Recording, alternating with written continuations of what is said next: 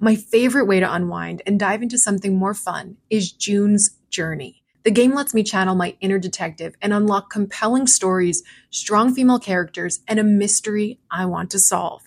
If you like true crime podcasts, it's the perfect game to play along while you listen. The Hidden Object Mystery Game will put your detective skills to the test in the roaring 1920s. You play as June Parker as she tries to solve her sister's murder and along the way uncovers family secrets. Chat and play with or against other players by joining a detective club. Mystery, danger, romance all await you if you download the game now. I'm on chapter 4 and wondering how these clues will help me crack the case of who did it and why. June needs your help, detective.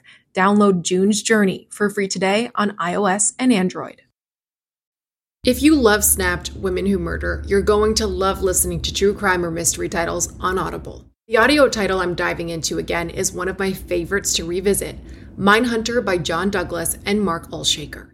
Even if you think you know the details of the cases, former FBI unit chief John Douglas took on from documentaries or the scripted show, the audio title goes above and beyond in bringing you along with him in his career, trying to catch serial killers and serial perpetrators. He used psychological profiling to dive into the minds of notorious criminals. The title includes his hunt for a killer in Alaska, the Green River Killer, and so much more. As an Audible member, you can choose one title a month to keep from their entire catalog. It is the home of storytelling after all. New members can try Audible free for 30 days. Visit audible.com slash snapped or text snap to 500 500. That's audible.com slash snapped or text snap to 500 500. When a loving family man goes missing, the ensuing investigation turns a small town upside down. He was very devoted to those sons. She made him happy. They were really good together. I knew something had happened. He wasn't one to take off. But is this seemingly happy family hiding a dark secret? There was some allegations made that they were involved in some kind of relationship together. She seduced him, basically. And, you know, he was quite willing to be seduced. As the truth comes to light, a horrifying plan is revealed. She was standing over him with that baseball bat. She kept saying that she was afraid that her children might not be safe. It was just obvious that you were dealing with a person that had a very, very, very quick trigger. He admitted to taking him out, putting him in the car, and going away with him. We could see a camouflage blanket with human toes sticking out at the end of it. It's always haunted me a little bit. Was there more that could have been done to protect him?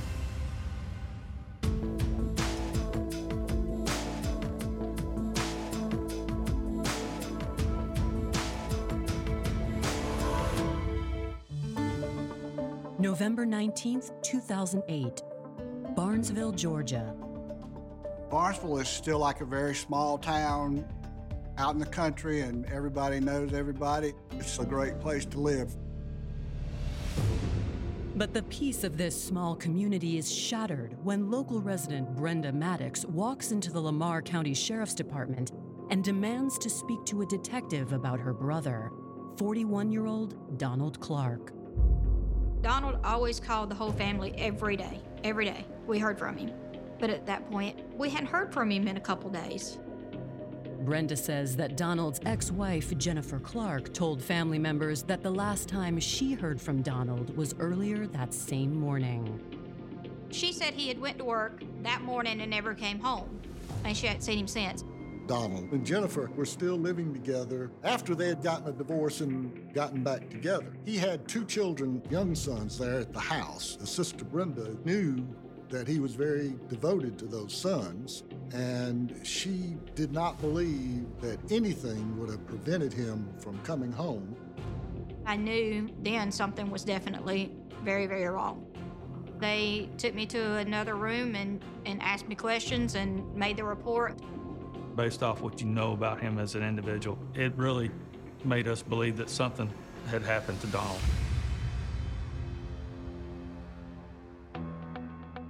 Donald Eugene Clark was born on July 13, 1967, in Washington State, the second of three children.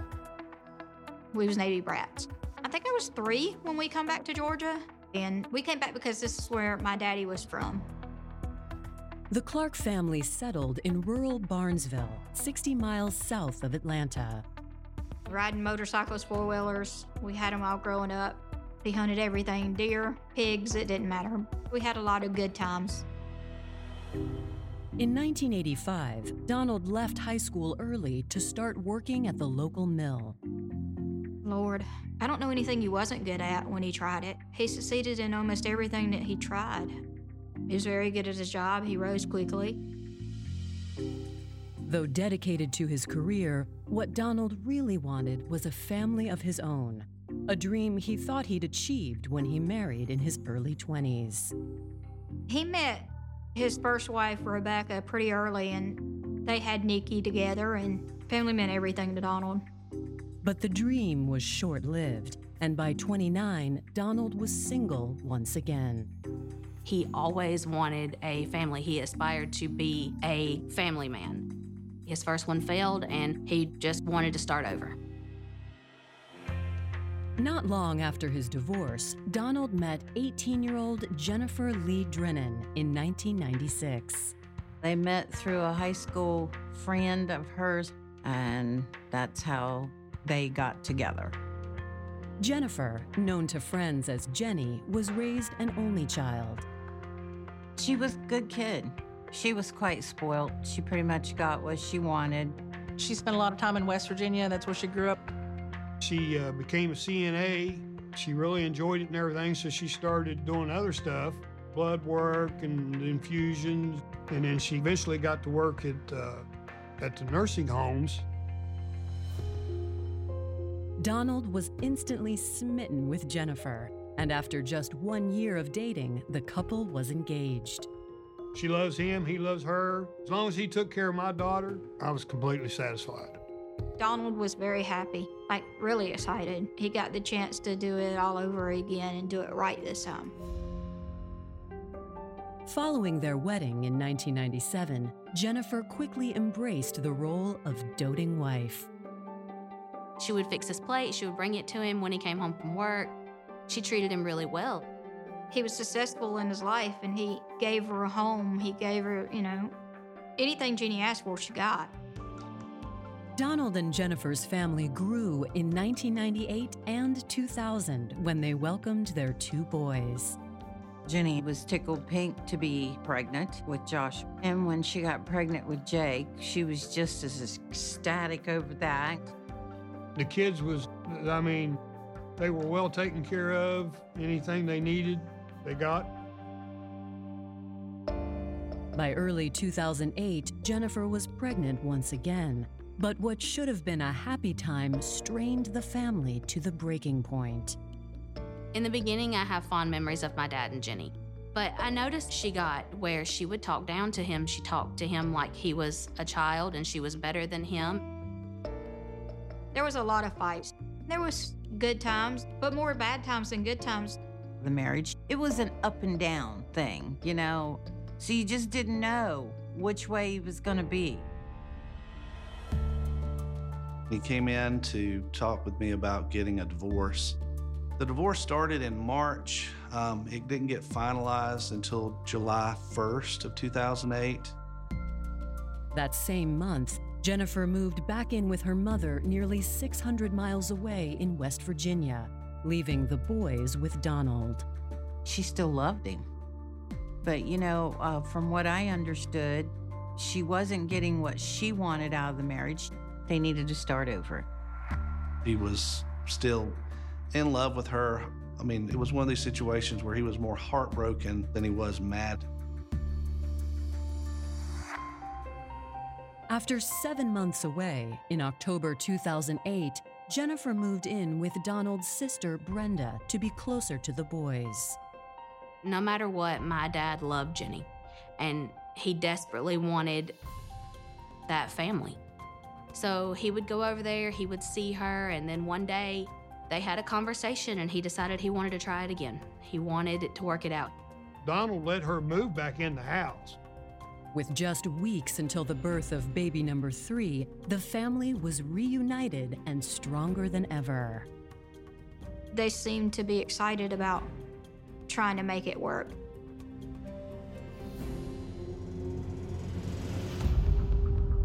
But the Clarks' happy reunion seems to be in jeopardy on November 19th, while Brenda Maddox fills out a missing persons report for her brother Donald. He always came home to his kids. He always came home to her. He had never, in their whole entire relationship, not came home. At Brenda's request, missing persons detectives pay a visit to Jennifer and Donald's home. We have to talk to Jennifer about his whereabouts. We felt like, you know, it might indicate what happened to Donald. The initial statement from Jennifer Clark was that Donald Clark came home from work. She was frying chicken. She gave him dinner, and then they had watched TV and gone to bed. Jennifer, who is nine months pregnant with her third child, says that she has been having trouble sleeping the last few weeks. And the night of November 18th was no different. She got up to go check on her sons. They shared a bedroom there in the house. Uh, their television was still on. She turned it off. She said that she slept in the bed with one of her sons. When she woke up the next morning to get the kids ready for school, she said that Donald Clark was gone, his boots were gone, and his car was missing. She assumed that he had gone to work. It was very unusual for him to leave without saying anything to the kids. She said she texted Donald and said that she had dropped the kids off at the bus. She received a text back, K. Jennifer tells police there is only one thing that would have pulled Donald away from his family. She said Donald was seeing other people. There's a possibility he could run off with a woman or, you know, was just decided that he had enough and left. I got the impression that law enforcement just thought he was gone. I knew something had happened. Donald wasn't one to take off. Coming up, investigators question if this seemingly devoted family man had decided to start over with someone new. There was just no trace of Donald, period. But detectives soon fear something much more sinister has happened to Donald. On his bank account and on his cell phone, activity stopped almost immediately upon his disappearance.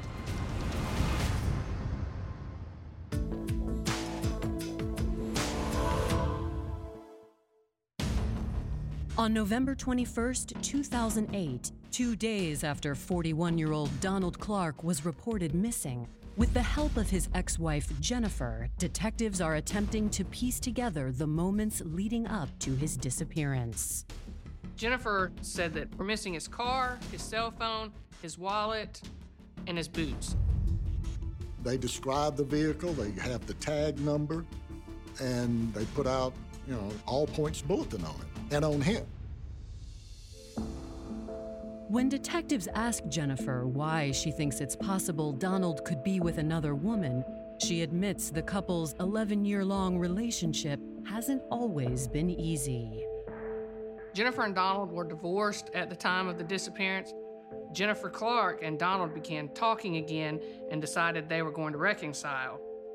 Jennifer says that when she moved back into Donald's house, it was clear that Donald hadn't been alone during their seven month long separation. There was some makeup or something that was found left at the house that didn't belong to Jennifer, and Jennifer found. And she, you know, had claimed that this was uh, was Donald's girlfriend. According to Jennifer, Donald said the makeup belonged to a babysitter named Danielle who briefly lived at the house. Danielle helped Donald with the kids. There was some allegations that they were involved, that her and Donald were involved in some kind of relationship together. After hearing Jennifer's suspicions, detectives checked the Clark family's bank accounts for any activity from Donald. We looked through Donald's bank records and we did search warrants on his bank account and on his cell phone, and the activity stopped almost immediately upon his disappearance. There was no record of him making any financial transactions uh, using his bank card. Uh, there was just no trace of Donald, period. Detectives know they need to track down Danielle, But first, at Jennifer's suggestion, they reach out to Donald's boss, Todd May. Todd tells police that he was supposed to pick up Donald for work on the morning of November 19th. The supervisor went to pick Donald up and was approximately 15 minutes late. Todd says that when he pulled into Donald's driveway, Donald's black Honda Civic wasn't there. He thought that Donald may have just left him, and when he got to work and Donald was not there, he became concerned. His supervisor at work advised us that Donald was a very loyal employee and, uh, you know, very seldom did he ever miss work, and that if he was going to be out, he was certainly the type that would call. According to Todd, he last saw Donald on the evening of November 18th as the coworkers carpooled home from work. That's when Donald confided in Todd that his reconciliation with Jennifer wasn't going well. The night before Donald Clark was determined to be missing, Donald Clark had a conversation about asking Jennifer Clark to leave the house. Todd claims Donald was ready to make his divorce permanent. I think my dad really tried to make it work, but things were never going to be what they were. They were never going to be the same, and he realized that. Life's too short to be unhappy. And he said that he was going to, he was going to tell her to leave.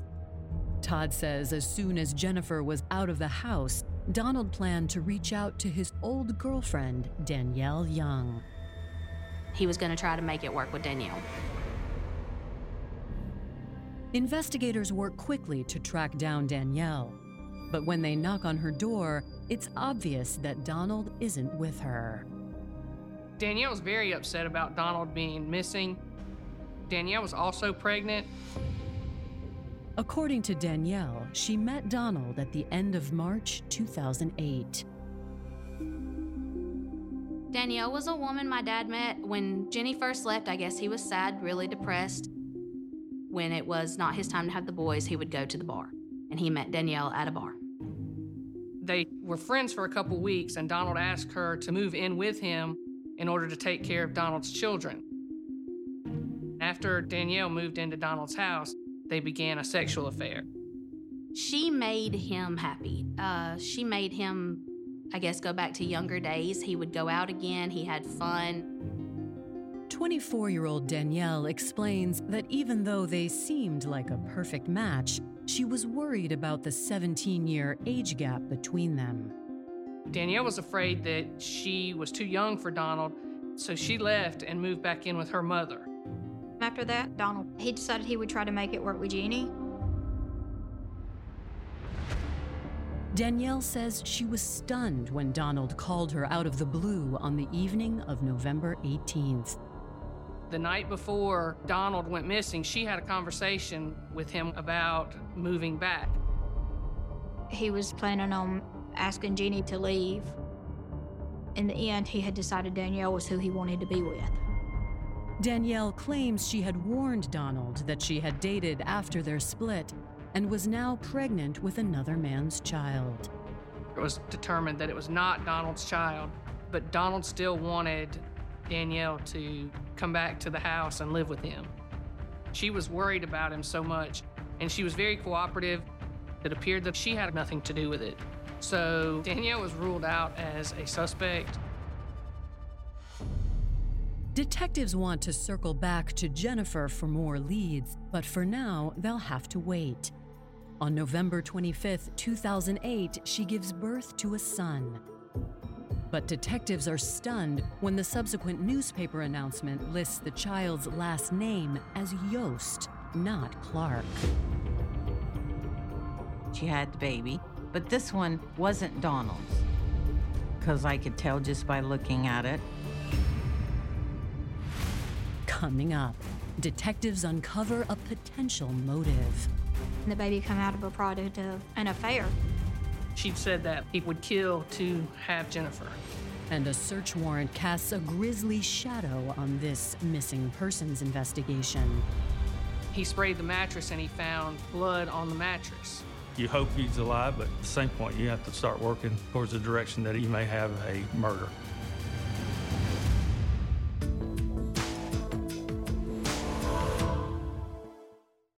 As a Snap listener, you know the world can be a dangerous and unpredictable place. With every case I learn about, I'm reminded how much I want to prioritize my vigilance and preparation. That's why I use and recommend SimpliSafe Home Security. My cameras have alerted me about trespassers and even given me a sense of security knowing my home is safe even when I'm not there. SimpliSafe offers protection for the whole house with advanced sensors that not only detect break ins, but fires, floods, and other threats to your home and getting you the help you need for each scenario. The indoor security cameras offer privacy shutters to ensure physical privacy when you want it. Plus, you can try SimpliSafe for 60 days risk free. If you don't love it, return your system for a full refund. SimpliSafe has given me and many of my listeners real peace of mind. I want you to have it too. Get 20% off any new SimpliSafe system when you sign up for Fast Protect monitoring. Just visit simplisafe.com/snapped. That's simplisafe.com/snapped. There's no safe like SimpliSafe.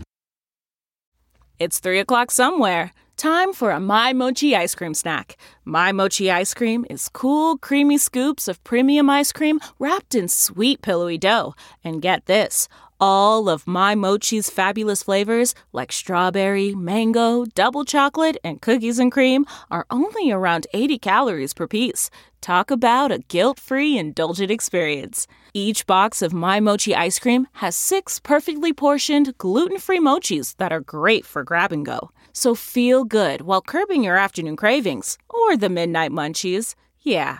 You know who you are with the joyfully chill sensation of My Mochi ice cream. Find My Mochi ice cream at Target or visit MyMochi.com to locate a grocery store near you. As the search continues for missing father Donald Clark, detectives discover that his ex wife, Jennifer Clark, has given birth to another man's child. While Jennifer recovers, detectives reach out to Donald's sister, Brenda Maddox, to learn more about her brother's marriage. Jennifer started having a lot of affairs on Donald. The baby come out of a product of uh, an affair between Jennifer and Michael. Donald kept taking her back over and over and over. He still loved her. He felt like some of it was his fault. And then the new affair with Michael Yost had come out. Michael Yost was the son of my dad's best friend, Charlie. Charlie lived a few houses down from my dad on the opposite side of the road. I think Michael went to school through the eighth grade and he dropped out. Uh, he had a couple of marijuana arrests. So he had come home from jail and he couldn't stay with his daddy and his stepmom. So Charlie had asked Donald if Michael could stay with them, and Donald said yes. Brenda says that Donald's good deed didn't go unpunished. Donald found out that they was having an affair. He made Michael leave. He didn't make Jenny leave at the time, but he did make Michael leave. According to Brenda, Donald confronted Jennifer about the affair in March, eight months prior. He did say that she admitted to it. I was furious because he was good to her and he was good to the boys, and how dare she do something like that? Let alone once, but more than once, and you say? She told him that it was not his baby, it's Michael's baby. I think that was a spiteful thing for her, like a vindictive, well, it's not your baby anyway. I think her intentions were to move in and leave with Michael Yost. That was what she wanted to do. I think her plans were to move off with him to, to West Virginia.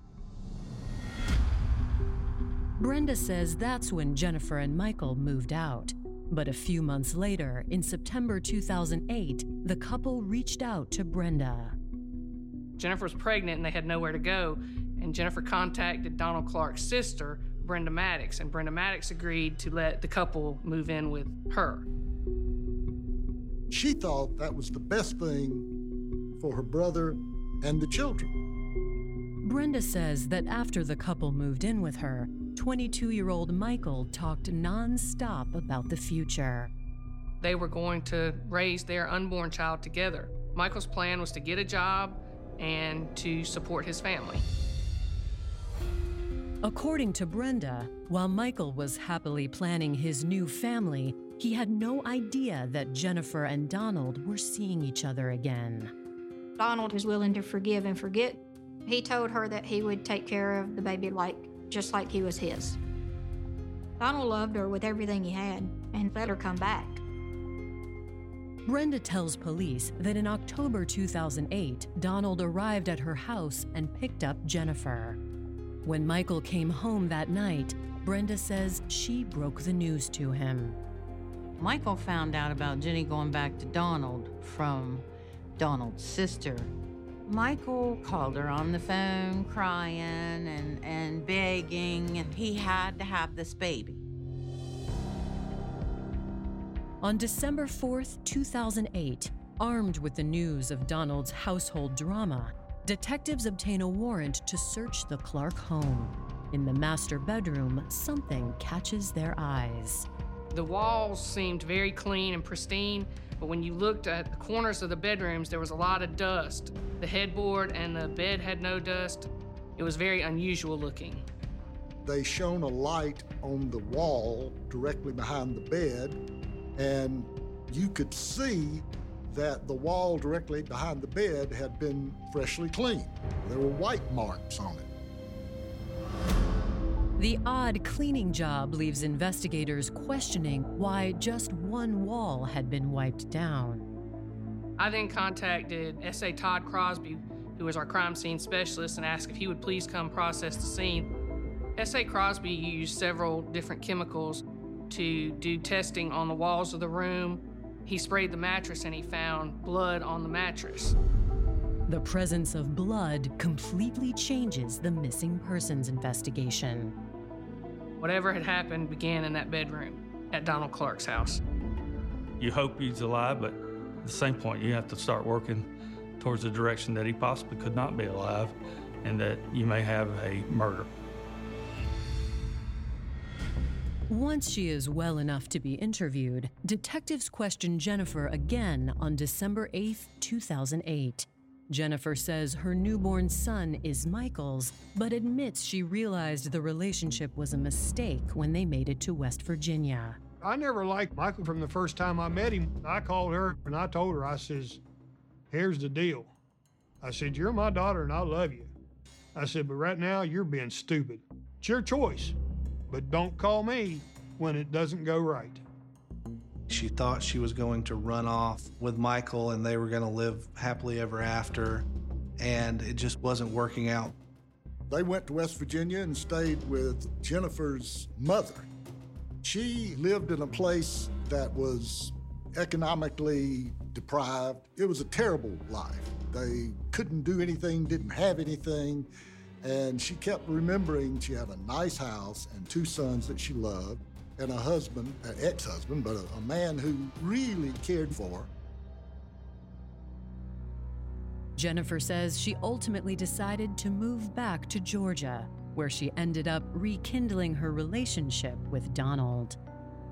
Everything was headed back towards normal. I was glad because I knew the boys would have their mom with them. When she was asked about the blood, she stated that that was life with boys and there would be blood all over the place because she had boys. She also stated that she cleaned all the time so that she could stay on top of her cleaning chores. Jennifer Clark's story was not very believable to us. After wrapping up with Jennifer, detectives speak to Jennifer's 8 and 10 year old sons. Both boys confirm that their mother slept in their room that night but the oldest boy recalls something unusual. He heard running in the house in the middle of the night. He got up to check on it, and the, the back door was unlocked. And he stated that their back door was never unlocked while they were asleep. He locked it and went back to bed. With Jennifer seemingly cleared by her sons, detectives turn their attention to Michael Yost. Michael admits to the affair, but claims that Jennifer was the instigator. He was a 22 year old boy, and uh, she seduced him, basically. And, you know, he was quite willing to be seduced by this older woman who taught him a lot. When detectives ask him if he had anything to do with Donald's disappearance, Michael staunchly denies it. He said Donald, he was just a super nice guy. Donald trusted him and Donald liked him. I mean, he was never really as upset with Michael as he was with Jenny for cheating on him. Michael Yost was pretty believable, but I still think that Michael Yost had done something with Donald Clark. Coming up, investigators unearth a previous attempt at Donald's life. I think she just regretted not doing it, not killing him at the beginning. And a heinous crime shocks even the most seasoned investigators. He just sort of was uh, overwhelmed by the whole thing. It was an ugly mess. It was sickening.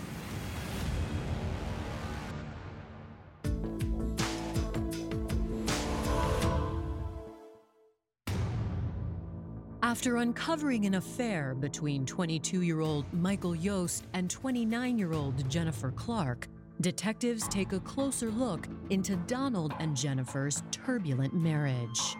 What they discover is that nine months earlier, Donald had made a serious allegation against his wife during their divorce hearings. Donald Clark testified in a magistrate court hearing that he woke up with a sheet thrown over his head and Jennifer Clark standing at the end of the bed with a baseball bat.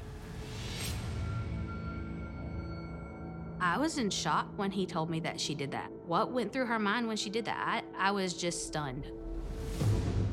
According to records, the incident took place in March 2008 after Jennifer's affair with Michael Yost had been revealed and the couple was discussing divorce. She said that she just was sleeping with the baseball bat and she didn't hold it over him and she didn't cover his head with a sheet. At the time, Donald didn't buy her story and immediately called the police. They came out. He had a conversation with the law enforcement. He determined that uh, he didn't want to have her charged. He didn't want her arrested. He didn't want his boys to see their mother in handcuffs. He just wanted her to leave. He filed for divorce the next day after this event. The incident with the bat and Jennifer Clark standing over Donald Clark played heavily into our theory that Donald Clark had not disappeared, was actually missing, and probably dead. On December 23, 2008, over a month since Donald went missing, detectives get a phone call from a man on the other side of the county. His dog was chewing on an item in his yard and that it looked odd to him, so he walked over to see what his dog was chewing, and it was an individual's wallet. And in that wallet contained Donald's ID. Once sheriff's deputies and GBI agents went out to the scene, we took possession of a wallet, several forms of identification, and began a search of the area. That's when detectives realize that although the wallet is nowhere near Donald's house, it is close to someone else's. This house was also a short distance from Michael Yost's mother's residence. We start searching the sides of the roadway and uh, just looking for other signs of Donald Clark. There was a large kudzu patch in one area on the uh, side of the road. We walked that, and while walking in this kudzu patch, a uh, aluminum baseball bat was found. We already knew that Jenny had threatened Donald with a baseball bat, so finding the bat, we knew that potentially we had found the murder weapon. On Christmas Eve 2008, all available investigators descend on the area. State Patrol actually flew looking for a body, and then there were just ground and vehicle searches constantly looking for Donald Clark. We were driving into the property adjacent to Michael Yost's mother's house, and while we were pulling in there, the former sheriff saw an item in the bushes that just made him stop. We got out and approached it, and we could see a camouflage blanket. And uh, as we got closer, uh, you could see human toes sticking out at the end of it. Now, 36 days since Donald's disappearance, CSI arrive on the scene to inspect the body. Based on Donald's distinctive tattoos, agents immediately know they have found their victim. He'd been in the woods a month or more. He had a plastic bag over his head. Of course, his head was just battered. That was a clear indication that not only was he hit with a, a blunt object very hard, he was hit multiple times. It was an ugly mess. It was. When Donald Clark was found, he was still in his pajamas. Jennifer Clark said that Donald got up and went to work and left with his work clothes on.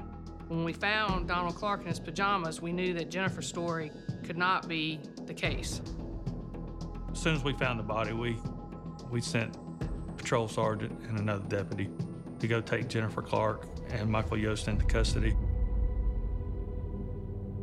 In separate interrogation rooms, detectives confront Jennifer and Michael with the evidence. Jennifer cracks first. She said Michael didn't want another man raising his child. That was the issue that she raised as his motive. Jennifer said that Michael Yost wanted Jennifer all for himself and that Michael would kill to have Jennifer. Jennifer tells the police that she was sleeping with Donald on November 18th when she heard the back door open. She said that Michael came into the room and woke her up. She was terrified of Michael, and uh, her number one concern was her children were right there in the house. Jennifer says she rushed to her son's bedroom just in time to hear a grisly sound. She said she heard the sound of Michael Yost beating Donald's head in with the ball bat.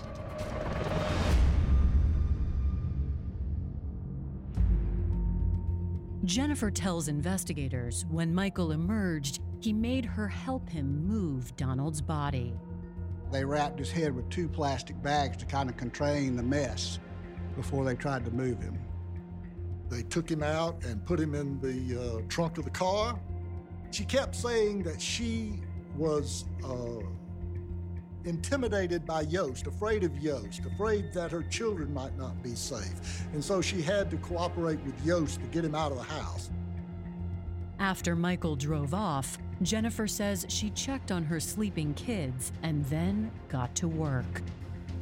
She cleaned, uh, she had to do everything as quietly as possible to not wake the children. She says that maybe she should have called the cops after it happened, but she she still adamantly maintains that she's not the one that swung the bat.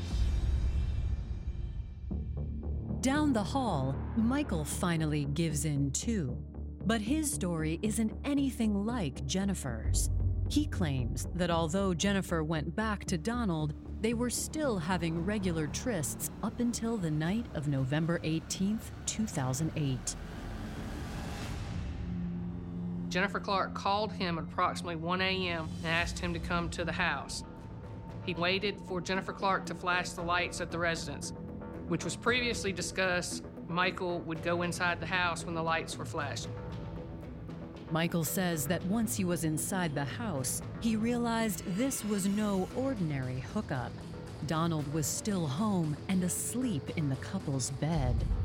He heard Jenny open a closet and get the bat. Michael Yost's story is that Jennifer Clark then hits Donald Clark in the head with the baseball bat.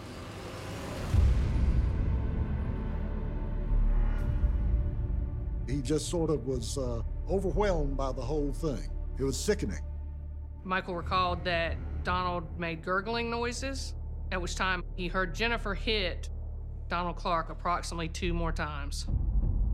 She came up to him and she kneeled down on the floor right in front of him so that she looked up into his face and she asked him to help her. Michael said that he dumped the body and then went down this road called Potts Pond Road, throwing out the boots and the bat and the wallet. Michael Yost then leaves the car at a hotel.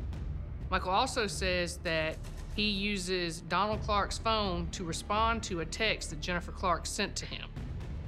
I think they turned on each other because they knew somebody was going to jail, and neither one of them wanted to be the one to go.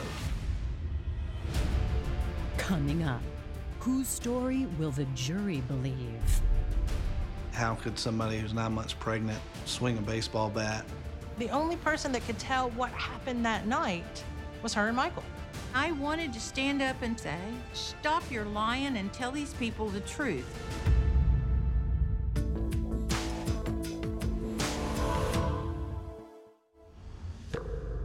Sitting in a Lamar County interrogation room on December 24, 2008, Jennifer Clark and her boyfriend, Michael Yost, have two very different stories about what happened the night her husband, Donald Clark, died.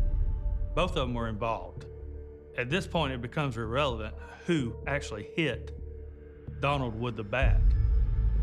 They formulated a plan together. They both conspired to kill him. Jennifer and Michael are placed under arrest, and both continue to stick to their conflicting stories while they await trial.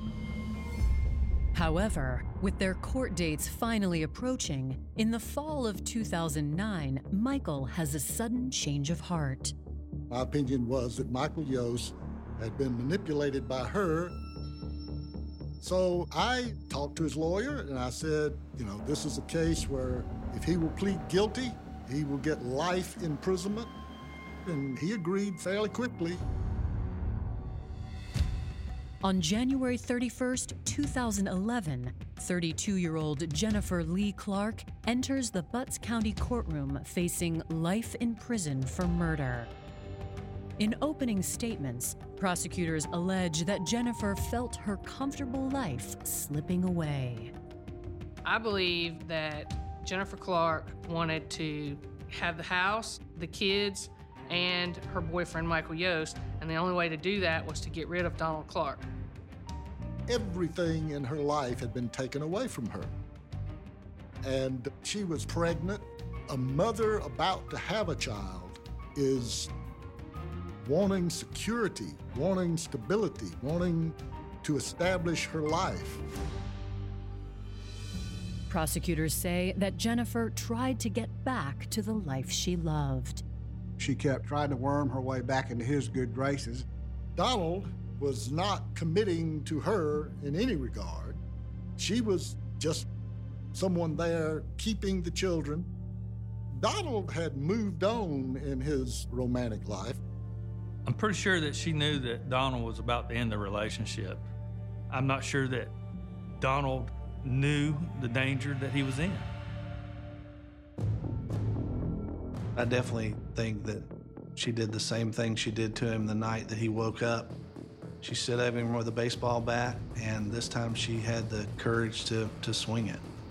You know, it's almost unimaginable to me that somebody could be that depraved. I mean, it's just, that's just hate.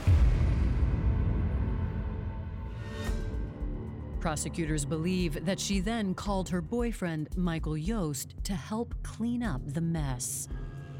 That's where Michael came in. His drawing back was the, the way she got him out of there, and he left with the body in the Honda Civic. Michael testified, and he admitted to taking him out, putting him in the car, and going away with him. Defense attorneys argue that Michael Yost is the true mastermind. And on February 3, 2011, Jennifer takes the stand in her own defense. Jennifer had to testify. There was nobody else that could speak for her. The only person that could tell what happened that night was her and Michael. I know that was part of their defense was that how could somebody who's nine months pregnant swing a baseball bat? During her testimony, she was making herself somehow the victim. Here she was on trial for her life, and it was her evil boyfriend killing her evil husband. And uh, she was just a poor little woman who was nine months pregnant. I wanted to stand up and tell her to stop your lying and tell these people the truth. When prosecutors begin their cross examination, Jennifer's carefully crafted persona starts to crack. When the questions got a little bit more pointed, a little more heated, then you could see flashes of anger. She had an outburst. She jumped up and said that the only good thing about Michael Yost was what was between his legs. Screamed it in the middle of the court. The same kind of emotion that she was having, the anger she was having, was she was beating him in the head with the aluminum baseball bat. That's all the jury needed to know, really. On February 4th, 2011, after less than an hour of deliberation, the jury returns with a verdict. They found her guilty. She held her head down. I think that was the worst part. The judge told her that now you can't see your kids. We all smiled, everyone hugged each other, we hugged the DA. It was um, an air of celebration without actually, you know, jumping up and down and celebrating in court. I was happy. It just overwhelmed and happy, all you know, it, that it was finally over, that they got justice. He got justice. The judge sentences Jennifer to life in prison plus 60 years. The judge gave her the maximum penalty, and he made them back to back to back to back. Those close to Donald hope that his story will serve as a warning to others. I think that's what you run into with men most of the time is that they don't want to admit that they're a victim of abuse. It's always haunted me a little bit. Was there more that could have been done to protect him? And after this, you know, I always tell men and women, you know, the story about about Donald. I tell them you need to get out of the house because you never know what somebody's capable of. The term that it gets better with time is not true. You tend to live your life a little easier, maybe, but you still think about him every day. But we still get up and, and go on because that's what he would want us to do. Donald and Jennifer's sons were raised by Brenda Maddox. Jennifer and Michael's son was adopted by a local family. Michael is serving his life sentence at Smith State Prison in Glennville, Georgia. Audible is the destination for thrilling audio entertainment. Allow your imagination to be piqued by stories that are brought to life through captivating sound design, eerie soundscapes, and dynamic performances. As an Audible member, you'll be able to keep your heart rate up month after month because you can choose one title a month to keep from the entire catalog, including the latest bestsellers and new releases. If you're in the mood for a shocking psychological thriller, check out None of This Is True by Lisa Jewell. Embrace brand new exclusive thrillers from best-selling authors who are guaranteed to keep you gripped. New members can try Audible free for 30 days. Visit audible.com slash thrill or text thrill to 500 500. That's audible.com slash thrill or text thrill to 500 500.